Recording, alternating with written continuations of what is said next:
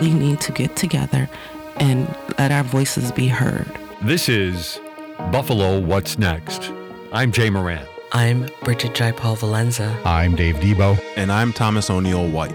After May 14th, how can we afford not to talk about race? About education, about segregation, about humanity. Since the dawn of this nation, racial violence has existed. The way we have designed our society has a big hand in what occurred in that Tops market. The suburban area, everywhere. We must work and teach our children. We need to make sure that we put more funding in our programs that help prevent gun violence and more money into art. If we're going to have some real healing, we've got to have space to tell some uncomfortable truths. Buffalo What's Next begins at the Broadway Market, where every Saturday during Black History Month, vendors will be on hand as part of Buy Black Buffalo. The promotion offers incentives for shoppers, among other activities at the market. And we had a chance to speak with three of the small business owners. My name is Alisa Officer, and I'm one of the co owners of Unapologetic Coffee. And uh, you're a Canisius grad, right? Yep, we graduated, my twin sister and I, in 2010 and 12. Okay. And so you decided to start a coffee business. Yeah, it was like one of those things where we said, why not? We loved coffee, but we recognized that there wasn't a lot of coffee um, on Buffalo's east side, so we decided to open up a, location there along with roasting it ourselves. Okay. And how's it now? So you have a retail location? Mm-hmm. Yeah. We're online and we have a brick and mortar. We're at 1375 Main Street, and we've been there for we're we just graduated our first year. Yeah. Yeah. Well, they say the first couple years for a small business is really tough. How's it been? Um, it's tough because you're learning everything. It's more than just your passion, right? So we're learning how to run business, how to work together as a team is very important to us. Um, you know, putting our faces out there, being more um, in the community, like we've always done that. But thinking of it as like this is the brand in the community is very important to us. So I think our first year is really successful. We are very thankful for the support we've gotten. Yeah. Yeah. What? Uh, so what's the hope for the business? I mean, is there? Yeah, I mean, I know you want to take it a day at a time, but I'm sure you have a long-term business plan. And all oh my goodness! If I was to tell you our hopes and dreams, it would be to grow our own coffee ourselves, really, roast it all, and serve something it you out. can't just do. Buffalo, yeah, you can't do it, but like we have some hopes to maybe one day, you know, be the producers of our own coffee as well. If I was telling the biggest goal we had, but also just bringing more of that um, specialty coffee to Buffalo and in like marginalized communities. It's very important to us that people understand that coffee is solely produced by black and brown hands and educating them on like quality coffee and quality products. So if I was to say locally, but like my biggest dream is to buy a plantation and grow my own coffee. Where would you? Is there an ideal place for the plantation? Um, there's only about so many places in the world you can obviously have one. We were looking into um, certain regions in South America, maybe in the Caribbean somewhere, but we would just love it if we can have any location. Honestly, we'd be thankful for any place. Have you gone to scout locations yet, or you're just kind of doing it online kind of a thing? Well, our hope was well, we opened during COVID, so we really couldn't go anywhere. So the goal is to go to all of our farms and visit every single local family farm that we work with. Yeah, that's right. Let's talk about uh, the, the places that, mm-hmm. where your coffee does come from. So we get coffee from Peru. It's a collective of different farmers in Peru, a family farm in Brazil, collective of farmers from Colombia, collective of all women in Ethiopia, and then um, the Highland Islands in Sumatra is where we get our Sumatra from. In Indonesia, sorry.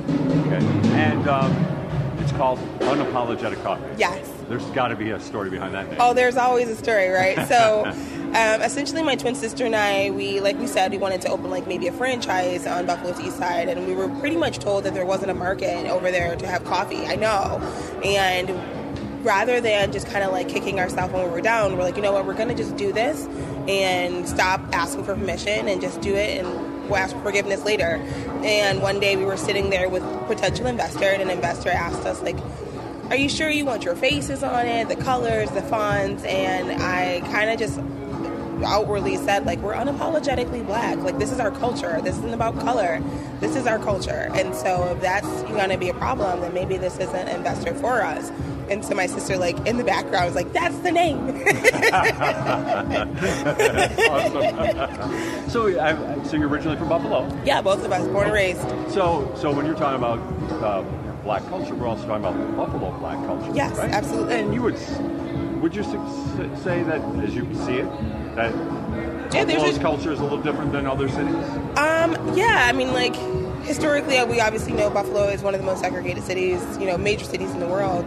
But I think like I think it's understated that that African American culture is rich in history, and so we don't always give like that um, credit where credit is due. And so we have such a strong culture within ourselves, and that like we lean on our neighbors mentality that people forget that that's very important to everyone. Like we are the city of good neighbors. However, it's nice to feel invited to go everywhere in Buffalo, right? And I think that's the one thing that if I were to have my hopes and dreams is that we were everyone in the city of Buffalo can feel like they're comfortable in every part. That's like our ideal world. Right. Now, uh, I want to know this is something we ask a lot on a show that we do. Mm-hmm. What does Buffalo need?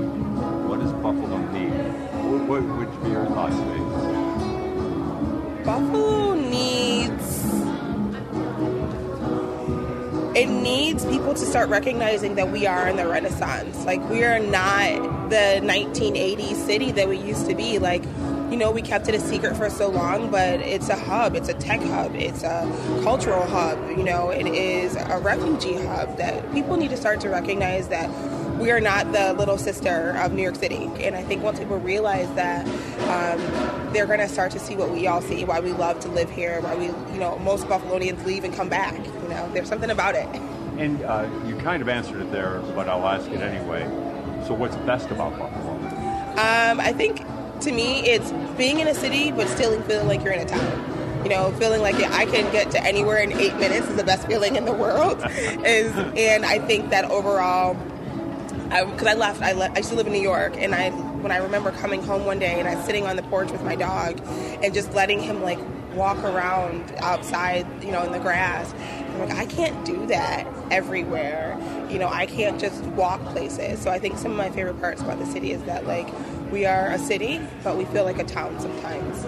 And then also this program that's there's a kind of an that you come under this umbrella for this event here today is Buy Black Buffalo. Mm-hmm. Um, just talk about that program a little bit. So my twin sister and I work with Buy Back Buffalo for a few events, and it's it's really just like um, highlighting a lot of the black businesses in Buffalo that are out there. I think small business is already hard, and then being a part of our minority group was even harder. And so sometimes it's nice to know like who else is there with you, who else is going through the same struggles.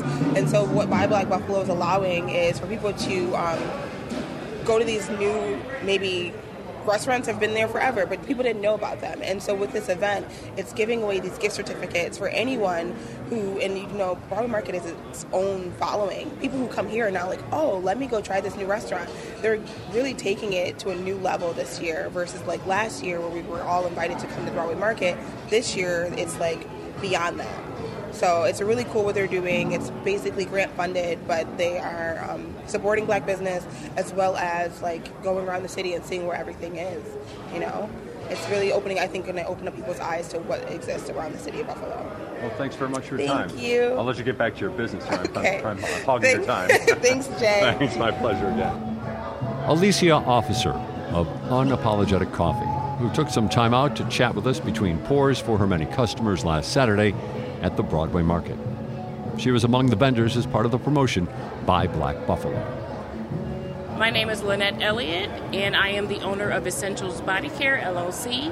We offer all natural skin and hair care products, all made by me with love from raw ingredients. Um, we have sugar scrubs, we have whipped body butter, we have all natural soaps as well as body washes.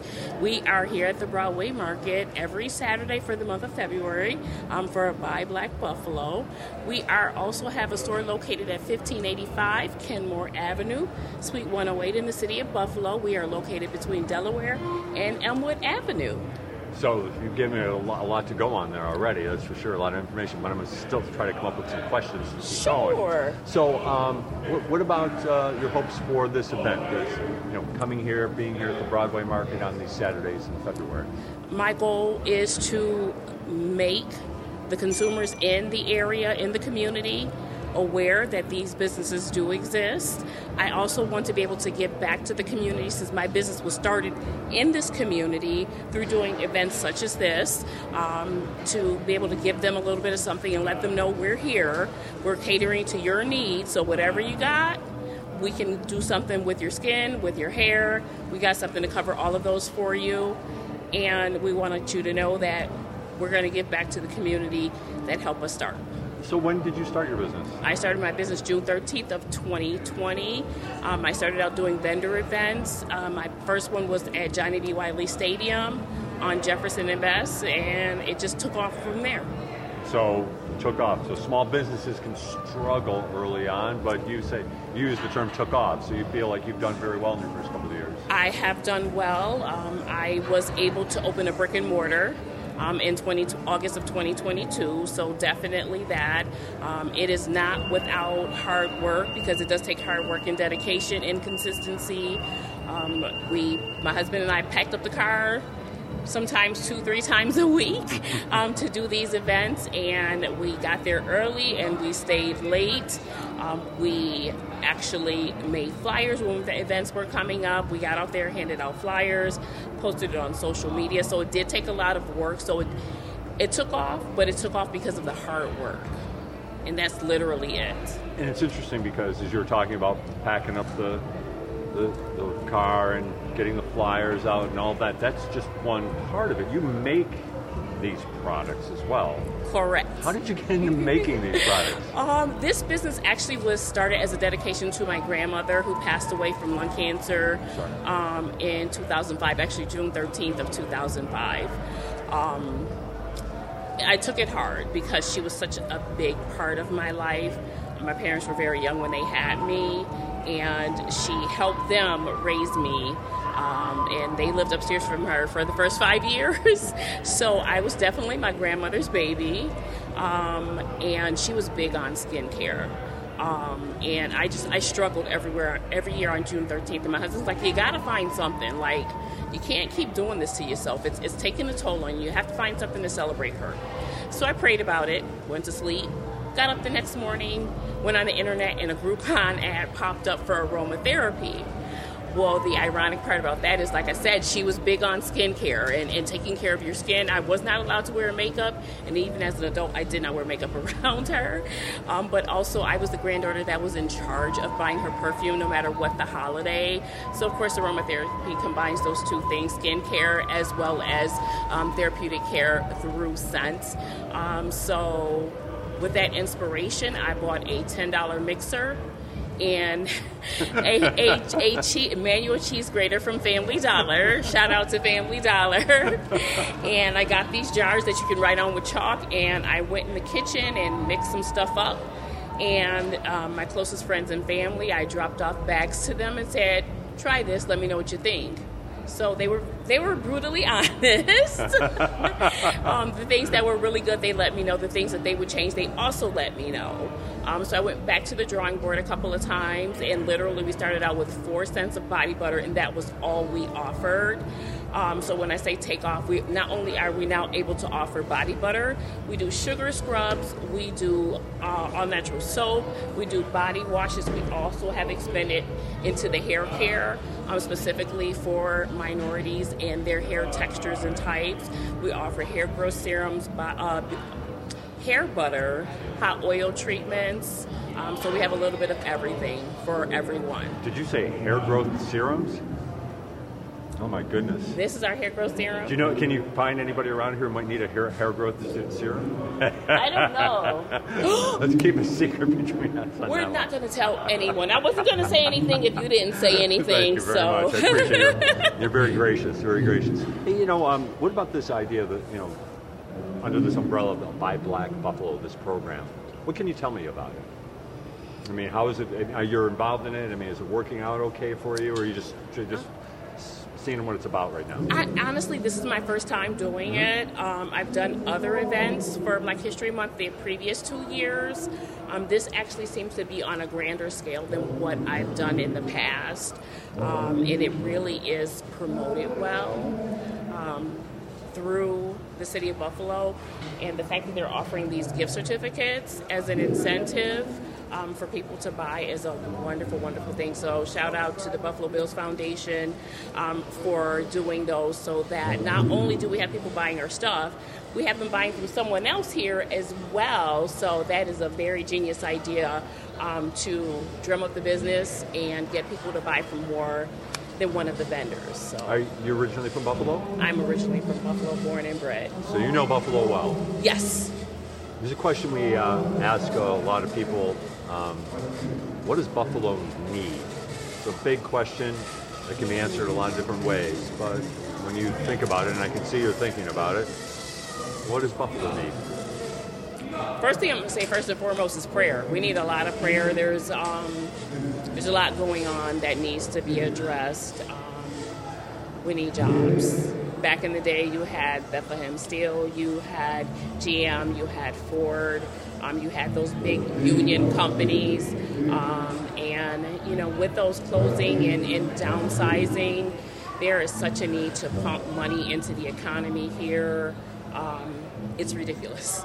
Um, it's it's a struggle. It definitely is a struggle. You gone are the days where the husband worked and the wife stayed at home and took care of the kids full time.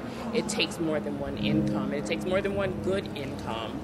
Um, and when you're struggling making fifteen dollars an hour with two or three kids, it's not gonna work. Um, and it, it actually makes people depressed and feel hopeless, and then they're ready to leave. And um, they don't they I have to take care of my family first and foremost. So if I can go move to another city and make double what I'm making here, that's the move I'm going to make. So if we put prayer back in things, if we put God first, and then if we pump some money into this economy here, Buffalo can flourish like it did back in the day.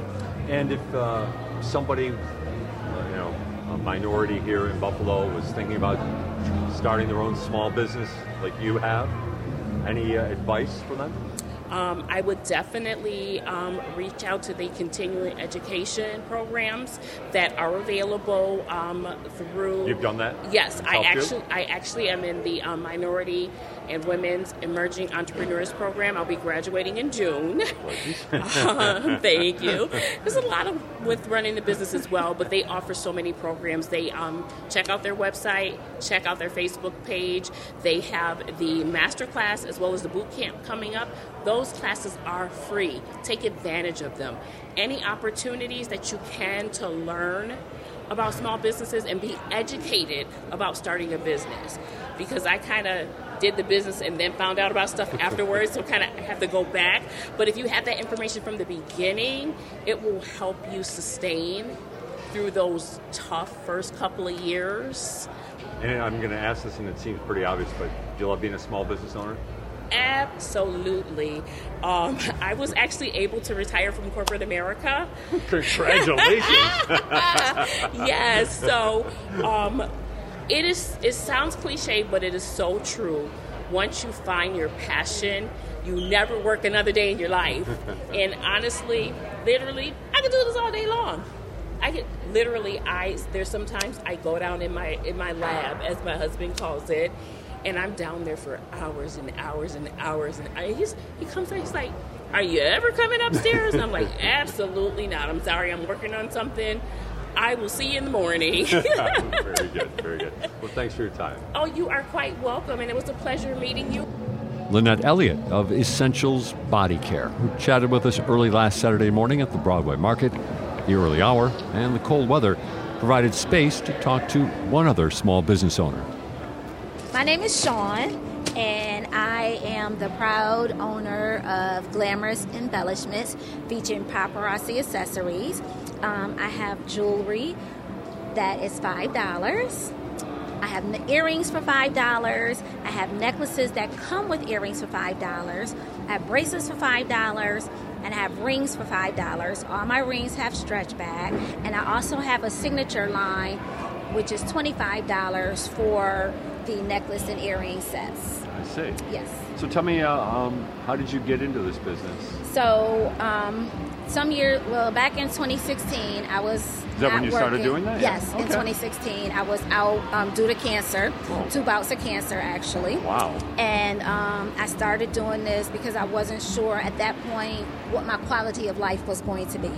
So I started doing this, and it's been great. Um, to God be the glory. I rang the bell at Roswell in August for one of my cancers. I'm still seeing one oncologist, but I'm trusting God, and I've continued on this jewelry journey, and I love it. Yeah, what do you love about it? I love it because um, it's affordable, it's beautiful, and it makes me feel good. Um, you can feel glamorous without feeling guilty for the price. And that's my motto feel glamorous, not guilty. yeah. Well, it's just the opposite of me. I don't feel glamorous, and I always feel guilty. Uh-oh. But that's another Well, story. no, we We'll gotta- work on we gotta that. work on that We'll work on that at time down the road. So, um, you're originally from Buffalo? I am. Yeah? Yes. So, what did you do before you uh, got into the jewelry business? I actually still do. I work for the uh, Board of Education. Um, fortunately, I was out longer than anticipated. Again, not knowing what the quality of life would be, but um, I was able to return back to work. So I do um, do a lot of vending events. I'm at the Broadway Market. This is my second season here. Um, I'm here on Saturdays from October through Easter, and of course, the two full weeks leading up to Easter. So, this is my second season here, and it's just great to be here in the community and where I can supply a need for the community at a very affordable price. And what about uh, this? The, it's under the umbrella, I guess, what? Buy Black Buffalo. Right. Ooh, tell me about that. I mean, what do you think So, about it? Buy Black Buffalo um, is a great opportunity for minority business owners to showcase their businesses and for people to come out and support them. Um, unfortunately, some of the, and I won't say unfortunately, as it is, some of us minority business owners don't necessarily have a brick and mortar for our business. So this gives us the opportunity for people to come out, see what we have, take a look, see, smell, taste, uh, touch, all of that good stuff, and then they're able to um, get our information and continue to follow us. You know, once this season is over, this month is over, Yeah. and you know, of course, we know February is observed as Black History Month, but Black History is 12 months a year. I like to ask this question, Mm-hmm. um, especially over the last year or so. You know, What does Buffalo need? You know, you're you know you're from Buffalo. You know, you're involved in a lot of different ways. Um, what does Buffalo need? I think we need overall a little more caring and a little more compassion. Um, but from a business point, we do need venues where business owners, small business owners can come together at an affordable place, affordable rate, excuse me, and be able to showcase their business. You know, we may not necessarily have enough funds to have our own brick and mortar, but to have a place where we can all come together for a, you know, a fee and be able to display our stuff would be great. And That sounds like it a would great be idea. great. Yeah. It would be great. So, what's the best thing about Buffalo? The Bills, the Sabres. Okay, I'm a sports girl. You know, I get glam with my bling, but I'm a sports girl. Okay, it's I'm, I'm like Bills and bling. Okay, I'm decked out with my Bills and I put my bling on. Okay, so it's a sports city. You know, but you know, beyond that, we I think overall we we have every every city has their tough times. Every city has. Um, people that make things difficult. But overall, when we need to come together, we come together. Nice so I think that's a good thing about Buffalo. And uh, how about being a, a small business owner? Uh, you love it? I love it. I love it. What's the best part? For me, one of the things that I take pride in and that I get a lot of joy in, um, every time I am vending somewhere, I take the opportunity to bless somebody. So I have to give something away to somebody, at least one item. Sometimes it's more than that, but I have to bless somebody every time. And actually, there was a lady who stopped by here today, and she said, "Oh my gosh, I've been looking for you." And she said, "Were you here like last year?" And I'm like, "Yes." And I wish I would. Her and her husband were just walking through here, and she stopped by and she said, "Oh my gosh!" And she's like in tears. And so I looked at her necklace, and it was a necklace that she had gotten from me. And she said that when she was here last year, um, her and her girlfriend, and she saw the necklace and she liked it, and she told her girlfriend, "No, I really shouldn't," because she had just um, lost her job, and I overheard it and I wrapped it up and I gave it to her and I said, Here, this is for you. And she came back to tell me thank you and what a blessing that was and how much it really meant to her. And she said, Anywhere, anytime I go somewhere and I have to speak and I know it's going to be a nervous occasion for me, she said, I always wear it. She said, And I thank you so much because you don't know what it means to me. So that for me, gives me great joy and great pride in being a small business owner, knowing that I can do something to me that's small but it means so much to somebody else. So we can't take for granted the small things because the small things that may seem small to us are ginormous to somebody else. So that was just such a blessing today to have her stop by and tell me that, and it was just great. Thanks, Shawn. Shawn Thurmond is the owner of Glamorous Embellishments. A special thanks to her. Lynette Elliott of E-Scent-ials Body Care, and Alicia Officer of Unapologetic Coffee for taking time to share their stories. They were at the Broadway Market last Saturday and will be there every Saturday of this month as part of Buy Black Buffalo. There's more to come. This is Buffalo What's Next on WBFO. Our region is home to some of the finest communities in the world. Explore them through the Our Town series produced by WNED PBS, but captured by community members on the Buffalo Toronto Public Media YouTube channel today. Watch the WNED PBS original production, Garden Wisdom for Western New York and Southern Ontario. Learn the secrets to planning, cultivating, and nurturing your own extraordinary garden using time proven solutions and sustainable methods. Garden Wisdom, now streaming on YouTube and the PBS video app. This is Buffalo What's Next, where we have conversations with the community about moving forward. To have your voice heard, press the Talk to Us button on the WBFO app, and we'll work to get your questions and comments on the air. Join us on Twitter at WBFO or email us at news at WBFO.org. Together, we'll have the conversations that are needed. This is WBFO, your NPR station. On Buffalo What's Next, we're back at Buffalo Art Studio. And today we talk with Jodi Lynn Maracle. Her uh, current show, Where the Rust Meets the Land, is on display here at, uh, um, at Buffalo Arts Studio. And Jody Lynn, thanks very much for joining us. Thanks for having me. So, this particular show features a, a variety of installations and, and such. But why don't we just kind of get into the background of it first and mm-hmm. foremost? What its messages, for lack of a better term. Yeah. Um, you know, I think of myself as a storyteller, and I always try in anything I make to speak to multiple audiences or identities. So it could be any person, it could be a Native person, it could be a Haudenosaunee person, and then a Haudenosaunee person, say with like uh, a lot of knowledge of our material culture, history, or language.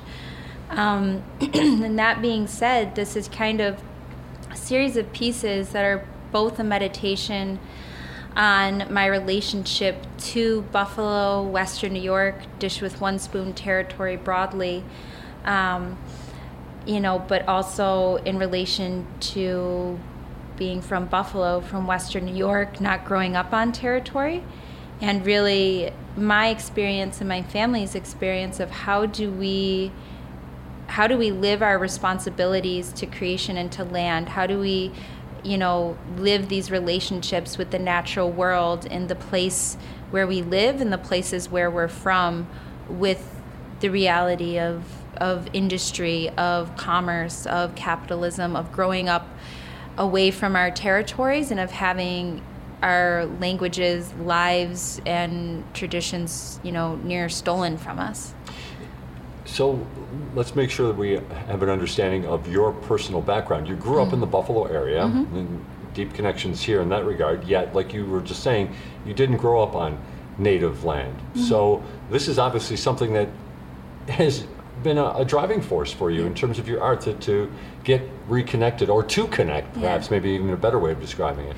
Well, I'd say it's all native land, regardless okay. of what anybody I, I, calls been, it, but I've I did not grow up on territory. I, have been, I've, been, I've, been, I've been corrected on that before, and, and fair point, well taken. Thank you. Um, but I didn't grow up, um, you know, on territory, on a reservation.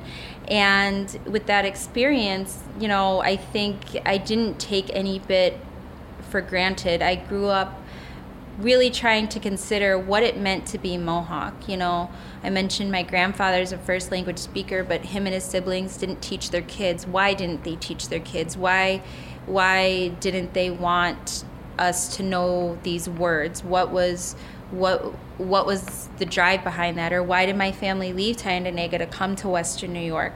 You know, I, I had a lot of questions and um, including, you know, kind of you know, um, we didn't grow up going to longhouse or with ceremony and so i really would try to understand what does it mean to be mohawk and what does it mean especially if i'm away from these places that seem to define mohawkness in a lot of ways i.e a territory or a language or you know if people don't know what I look like, you would never think that I'm Mohawk. You know, I'm very, I'm pale. I look white. I have light hair. I have light eyes. So really trying to consider, you know, uh, what it is that drives that. And a lot of what I really came to, you know, through personal experiences, through learning our language and beginning to go to Longhouse and raising my kids with the language and ceremony is it's our relationship not just to other humans, but to creation, to um, to living creatures, to the water, to the food we eat, to all of these things far beyond what we have been taught by settler colonial governments, you know, allows us to call ourselves Indian, right? Like, you know, where you're from or how you look or how you dress or, you know.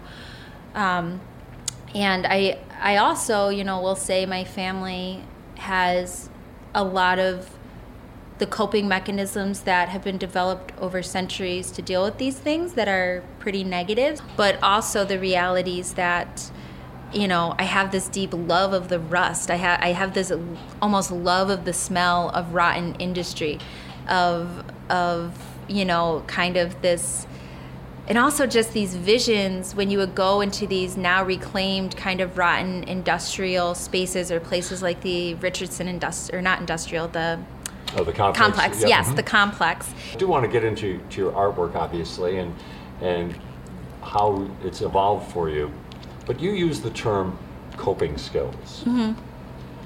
And part of what Buffalo What's Next has become is is trying to bring an understanding of, of an individual's scenario, people who come from underserved communities, mm-hmm. coping skills. How can you how do you look back to maybe when you were younger, whenever time it came from you where you started to, you weren't necessarily Jodi, the Western New York teenager growing up yeah. like everybody else, but somebody who said, I've got this other connection that means a lot to me and yeah. and how you you balance that out i guess that uh, there was never there isn't some coming of age story right okay. it was I remember like because um, I was raised primarily by my mom. She's white in her side of the family, and I love them and um, they're wonderful. But like I always share this story of like I was five and I knew that I was like Native American, and I'm doing air quotes, right? I like that. But yeah. I like remember I was like four or five because I was in kindergarten. I was in the shower and I started just yelling, "Mom, mom!" And she came rushing in and she's like, "What?" And I was like,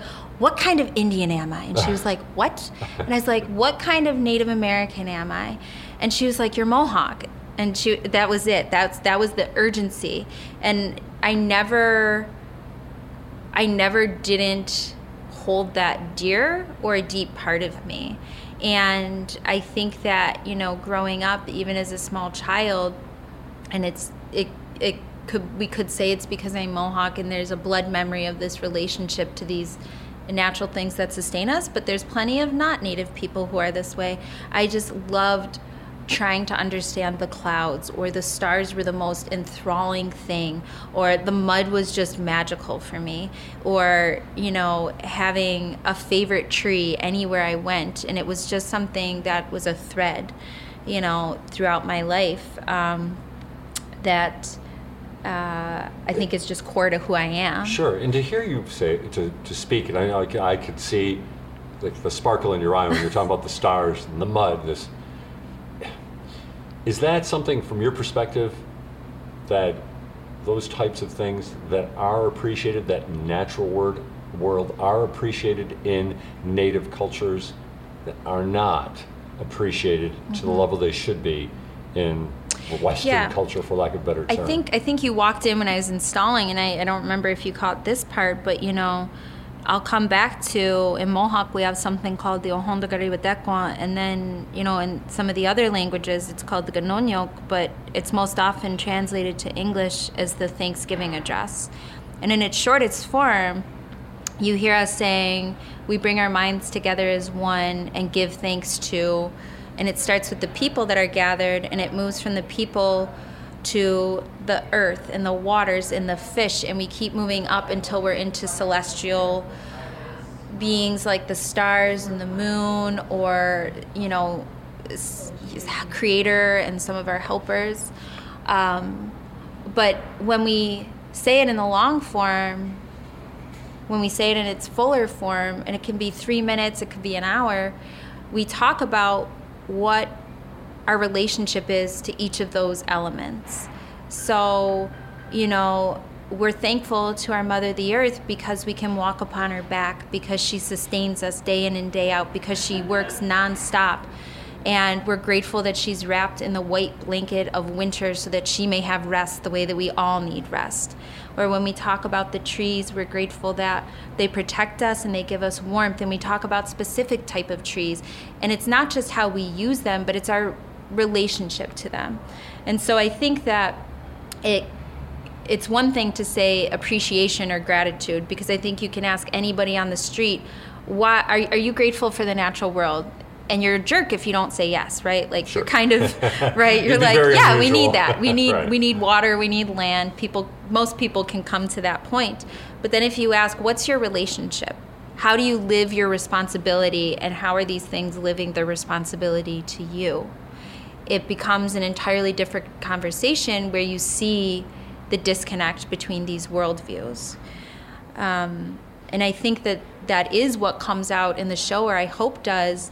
You know, people may look at it and they might just see leather and some wood and some white cloth, but these are things that came out of deep relationship to the deer and to the people that hunted the deer who entrusted me with this hide. And it comes out of a deep relationship with families who collect this annuity cloth and trusted me to honor the last thing that of the last bit of the Treaty of Canandaigua 1794 that the US government upholds is this annuity cloth.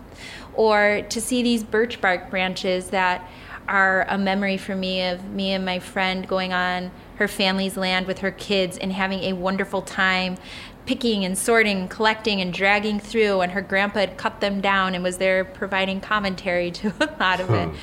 You know so what does it mean wherever we are to live this relationship? Because this Ohondagariwatekwa is also something people will most often recite before ceremony or an important event but we're supposed to say it every morning. That's how we're supposed to start every new day cycle. A way, in essence, to ground you right off the bat every yeah, day. Yeah, um, and so I've been just sitting with what what is my responsibility and what is my relationship to these things beyond saying thank you because that's exploitative, right? Sure. So.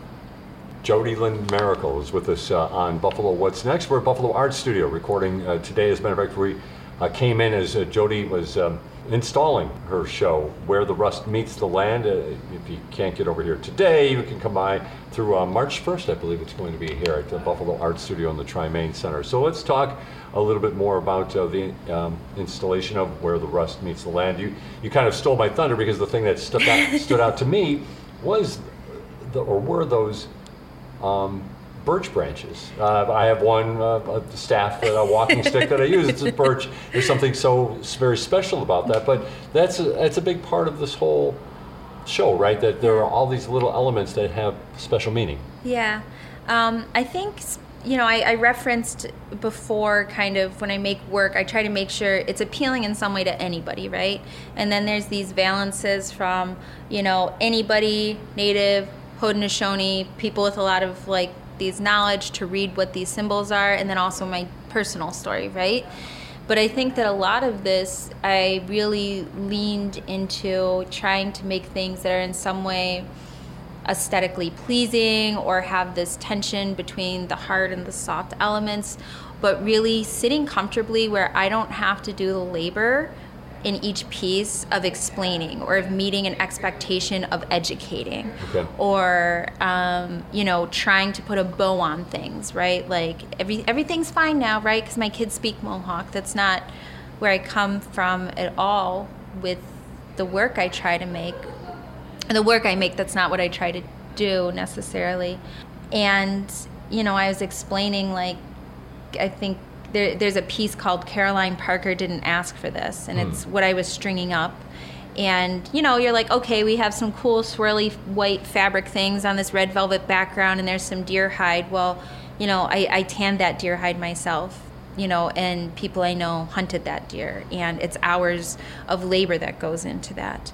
And you know, this velvet is commonly our nicer, um, you know, traditional skirts that we see but you know that that's also a story of contact and of settler um, relationships to Haudenosaunee nations, how we came to use those, and also kind of, you know, um, a wink to, to some of the cosmopolitan Haudenosaunee folks that are around, right? And then these strips of fabric are from annuity cloth. I ripped these thin strips of fabric, and it felt so satisfying to tear up these last tokens of this treaty that was supposed to to protect, was supposed to be final, was supposed to be dependable. It was so satisfying to just rip them to shreds, something that is considered so sacred in settler courts, and craft something beautiful out of them. And you know, that bump pattern on the bottom, you know, those are our sky domes that constantly reify our or retell in what we wear our story of where we come from, our creation story.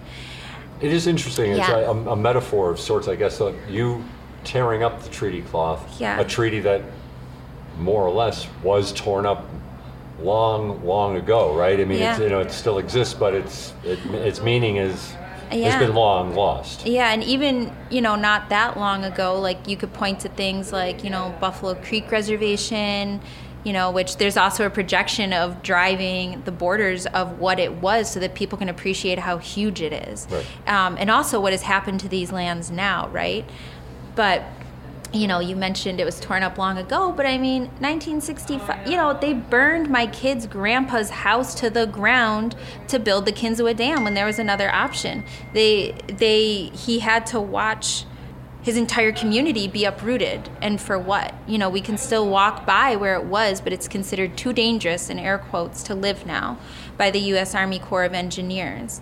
And you know, I it's it's important that people remember the 1960s, not just because not that long ago, but it's considered the height and heyday of civil rights and start of, you know, women's lib movement. And meanwhile, you have the Kinzua Dam, you have the Niagara Power Authority, you know, at Tuscarora, you have the St. Lawrence Seaway, which tears through Akwesasne, like where I don't think people appreciate this is not distant memory. This is now. This is this is happening, and it it is a process that keeps happening and that's part of also like that tension is as I is I always avoid feathers in my work because I think people want to see that because they're like, ah, yes, Indian art, I get it now. but I also try to avoid going too historical. You know, like there's a white dress that I have, which is made from annuity cloth that I originally wore for a performance um, Why Here, Why Now, which was done at Silo City and then recently um, for Playground just this past October. But I wanted people to see a body, and it was me dancing women's dance, which is the dance that Sky Woman did to make the earth. And it was people that I know and have a relationship to singing these women's dance songs, but it's on concrete, you know. And there's it also tells the story of the formation of like the George of the Sullivan campaign and the formation of mm. Buffalo Creek, which was really set up because of a refugee crisis of Haudenosaunee people on our homelands. But I try to like force people to reckon with the reality that we are here.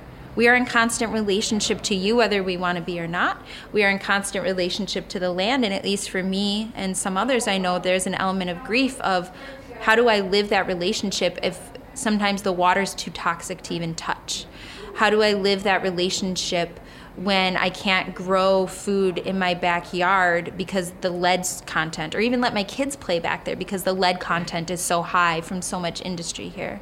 You know, what does it mean when you have prevented me from doing the most fundamental thing that is part of my cultural reality as a, as a Haudenosaunee person, as a Kanien'kehá:ka person, um, because of things not only in the past but that continue to happen.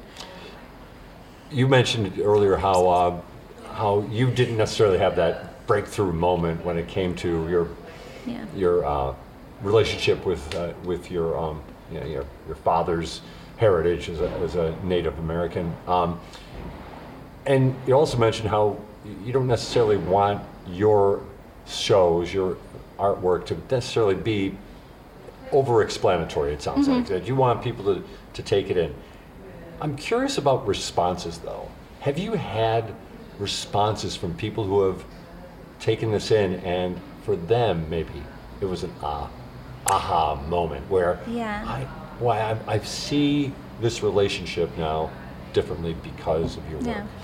Um, I'll reference why here, why now because it was when it was at Silo City, um, and then that was I was grateful there was a massive audience far beyond what I expected. I expected maybe like, you know, like my in-laws and my parents and I would have been happy with that. That would have been great. Um, they were all there too. That was great. But um, I've had a few people who will still bring it up and or even right after and they just they talk about what I had hoped they would get, even if they didn't know about the Clinton Sullivan campaign, even if they didn't know the Buffalo Creek Reservation existed, even if they had no idea what the dance or the songs I was doing or what the dress made out of, they talk about that smell was so powerful. Like I made, there was burnt corn because the Clinton Sullivan campaign raised multiple Haudenosaunee communities to the ground, including generations of food stores and people tried to save what they could to use. And so now we have dishes that are roasted corn dishes in air quotes that come from this legacy of this destruction of our main source of food and one of our most important relationships that we have. Um, so they were like that smell was was so powerful. I was so worried about your feet dancing on the concrete because i was barefoot doing this. Hearing how hard you were working in your breath trying to move through these moments like i really felt this this this drive and this desperation in what you were doing. Um, or you know people comment too on you know how powerful these male singers voices are reverberating in these spaces and what it means. And also that this is the first time that these lands have heard these songs or felt these dances on them and who knows how long because right. we've been cut off you know, and I'm just, some people be like, How did you come up with the choreography? And it opens to explaining this is the dance that a scared pregnant woman who had already gone through untold trials in her home of Skyworld did to save herself and her unborn child and generations. And um, I'm just grateful that people brought away this, this difficult moment and they sat with it and they took in these elements of a full kind of sensory story of what this place can mean, of what these stories are of this place. Even if they don't get this aha moment, they're still having these elements to sit with, even if it leads them to Google. Like, why is corn important? you know what I mean? Right. Just curious. Yeah. I, um, I, I had my first uh, bout of corn soup out at the uh, Tonawanda Seneca Nation uh, back in the fall. It was quite delicious. Yes. Is that something you make in your Uh, yes, it is. I, Oh. I wouldn't. I don't know that I'd serve it to too many people outside my family. I do my best, but very good, very good. We're with uh, Jodi Lynn Maracle on uh, uh, Buffalo What's Next here, talking about her uh, her uh, show at the Buffalo Art Studio, where the rust meets the land, and we're uh, kind of winding things down here a little bit with our conversation, enjoying it. But um, I liked the way you mentioned how the '60s weren't that long ago. That's from Kinzua Dam. That's the the the, the uh, power project up in the Mhm. Tuscarora. All these different things. So it's not that long ago that there was a major upheaval by government entities uh, against Native uh, Western New Yorkers in this Mhm. particular case.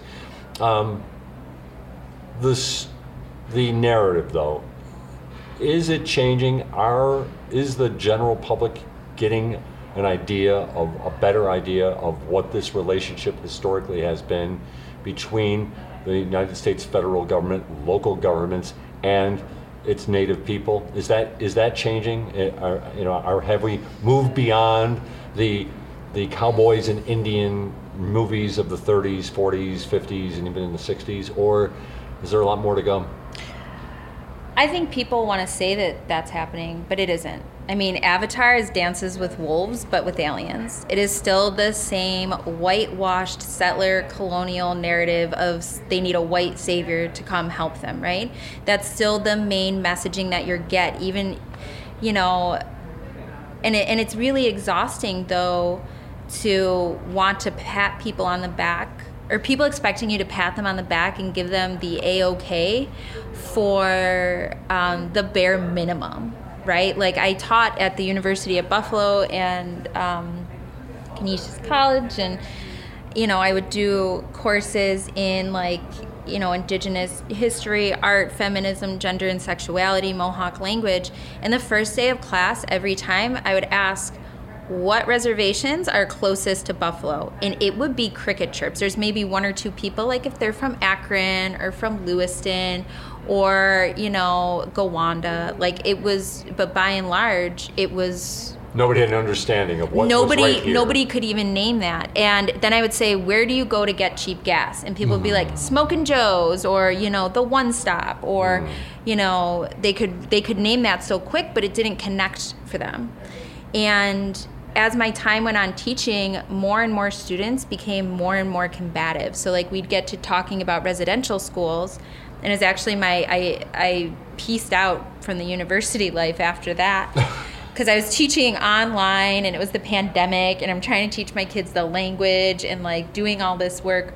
And I would have students being like, I don't think the church would do that. Well, what proof do you really have? Well, why would they take kids? That just like, they couldn't even break their own understanding of authority as non native people over native people over our stories and history and realities. And of course, now we know across Canada, they're finding we're up to hundreds of thousands of unmarked graves of mass graves where children who were stolen from their families were dumped as well as children that were born to children through rape in these places. And they haven't even begun to collect numbers down here. They're just starting to collect stories from this side of the US Canadian border and so, you know, when you ask, are we getting a better understanding? I mean, okay, great, we got rid of the Lancaster mascot. Okay, great, like, you know, there's, you know,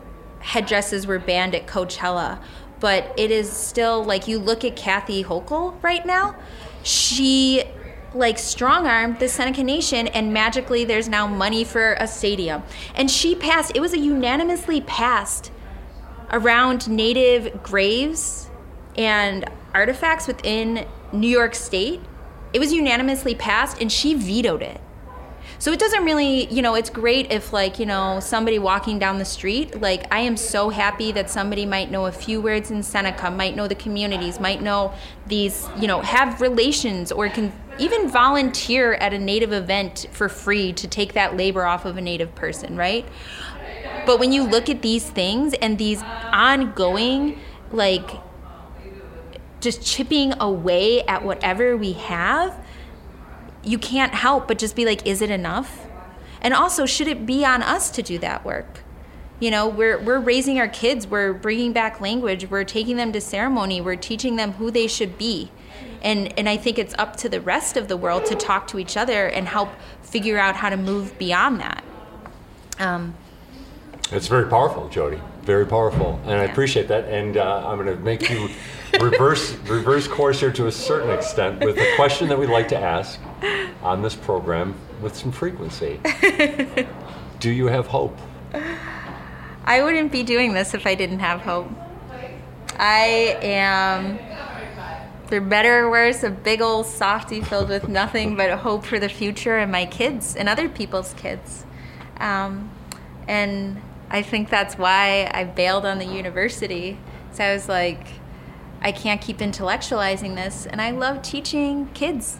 I love working with kids because even they are hope, they are magic, they are open to nothing but the beauty of the world. And I don't just mean like, you know, working with native kids, but you can teach any child to have a deep respect for a caterpillar. Or you can tell them, you know, sometimes we can't play in this water because of decisions other people made, but you can change that in the future. Um, yeah. All right. Jodi Lynn Maracle, thanks very much for joining us. Thanks for having me. Jodi Lynn Maracle, the artist, her uh, show is Where the Rust Meets the Land. It's at Buffalo Art Studio through March 1st. This is Buffalo What's Next on WBFO and WBFO HD1 Buffalo, WOLN Olean, and WUBJ Jamestown.